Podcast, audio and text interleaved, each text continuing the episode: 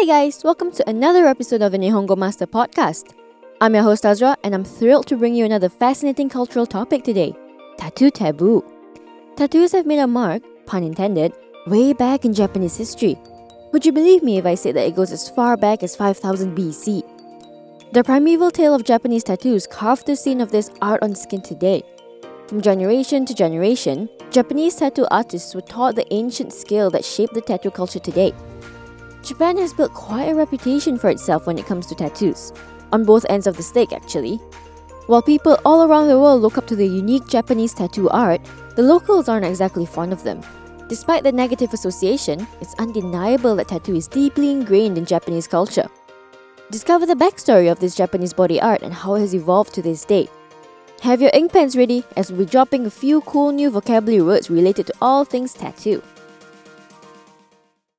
By now, we can safely assume that various aspects of the Japanese culture has rich and long histories.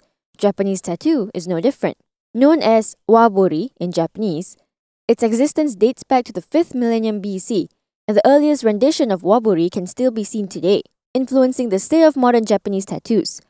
Not only are there evidence of face engraved figurines, but wabori has also made a few appearances in ancient Chinese historical records. Back then, social ranks were practiced more vigorously than now, and it was said that people used tattoos to mark where on the rank they fell under. Others also have them to fend off evil spirits, a superstitious belief which is pretty much gone now.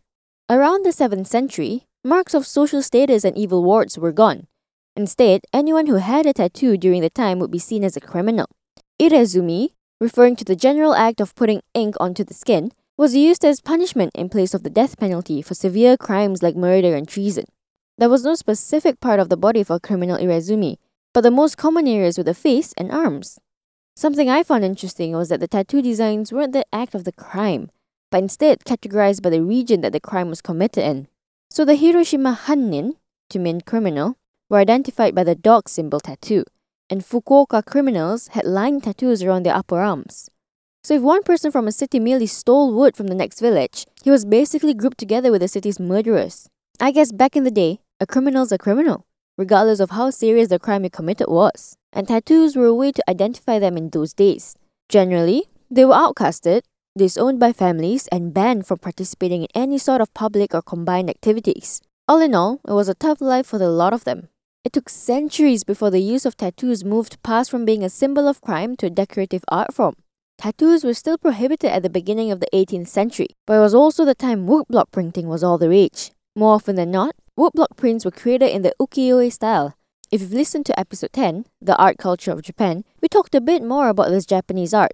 Regardless of the demand during that time, woodcarvers didn't earn much at all for the effort they put in, so they sought out other potential works, which led to the creation of Tebori, a technique of tattooing unique to Japan where they do it by hand, based on woodcarvers' carving techniques.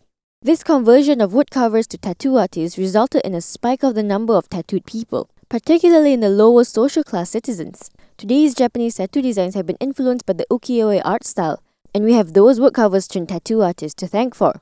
Around the same time, there were loads of movement of lower class citizens to modern-day Tokyo. And guess who were part of them? Yep, the Yakuza, who consisted of people like gang members and outlaws. A lot of the Yakuza members would be seen with a bunch of tattoos to symbolize courage and loyalty, because to get a tattoo meant that you have to endure extreme pain and have it forever.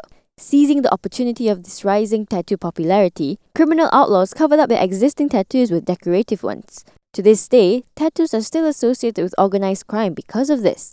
Tattoos only reached this peak in the late eighteenth century, when a Chinese folklore story was translated into Japanese as Suikoden, accompanied by ukiyo-e illustrations. The story narrates the journey of outlaws fighting their corrupted rulers and becoming heroes of the common townspeople. The people of Edo strongly identified themselves with the characters of the narrative, and it became an extremely popular tale among them. There were various artists that illustrated Suikoden with tattoos in their art, but what shook the grounds of Japan was when a woodblock print artist, Utagawa Kuniyoshi, portrayed the popular characters of the story with full-bodied engravings. These revolutionized Japanese tattoos with a newly formed style, known as the Horimono, which translates to things that have been engraved. The beginning of the nineteenth century might as well have been considered as the golden age of Horimono, as full-bodied engravings were seen in more than just ukiyo-e art prints. Songs and traditional plays portrayed characters fully tattooed, Horimono style. Unfortunately, every good thing has to come to an end, and so did the Horimono. While it wasn't completely wiped out, the Horimono style suffered a dramatic decline during the Meiji Restoration, when the strict oppressive regulations were implemented. Here's a quick vocab recap from the history of Japanese tattoos. Wabori, Japanese tattoos. Irezumi, the act of putting ink on skin. Hannin, criminal. Tebori, the technique of tattooing by hand. Horimono, a new style of tattoo to mean things that have been engraved. By the way, if you haven't checked out our official website yet, why not give it a browse? At Nihongo Master, we offer efficient Japanese lessons that are quick, easy, and fun for Japanese language learners of all levels, from beginners to advanced. Our smart tools will assist you in areas where you need a little bit of a push and congratulate you on the ones you've aced. With a community of over fifty thousand Japanese students, you're not alone on your learning journey. Make new friends and improve together with our point system, collecting points as you go along. Ask away any questions you have on our group discussion pages. There's sure to be others as well as our Japanese instructors that are quick to answer. You can also take Nihongo Master with you on the go and learn Japanese as you trot the globe. Practical, right? It wasn't until the mid nineteen hundreds that the ban was lifted and the tattoo scene in Japan started setting down roots again. However, regardless of the substantial historical evidence of tattoo culture in ancient Japanese culture, it's proven to be difficult to change the mindset that tattoos are linked to illegal activities. As soon as you have a tattoo in Japan, you're automatically the bad guy. I don't have any tattoos of my own, but I've heard stories of those who have tons of them. Not all of the stories are good. Glances, stares, and blatant avoidance are common occurrences. The thing is, some Japanese people do have their own tattoos, but just keep it well hidden and covered. Purely for social employment reasons, it's rare to expose or reveal tattoos. With rigid rules come rebellion, right? There have been, more than a few I'd say, but it seems like the progress for change is going at a snail's pace. At least there is progress, right? While it is still tolerated to expose body art in general, there are some very specific places that implement a strict ban, or kinshi in Japanese, against tattoos. The most famous places are public facilities, like the onsen, Japanese hot springs, spa, gym, and swimming pool. All these places forbid entry to anyone who is seen with tattoos on their body. If you're wondering why, some believe it's to prevent contamination of the waters and consideration for other users. Others believe that it's to keep out the Yakuzas from onsens. In recent years, with the boom in tourism, more and more tattooed people are visiting Japan and wanting to use local facilities.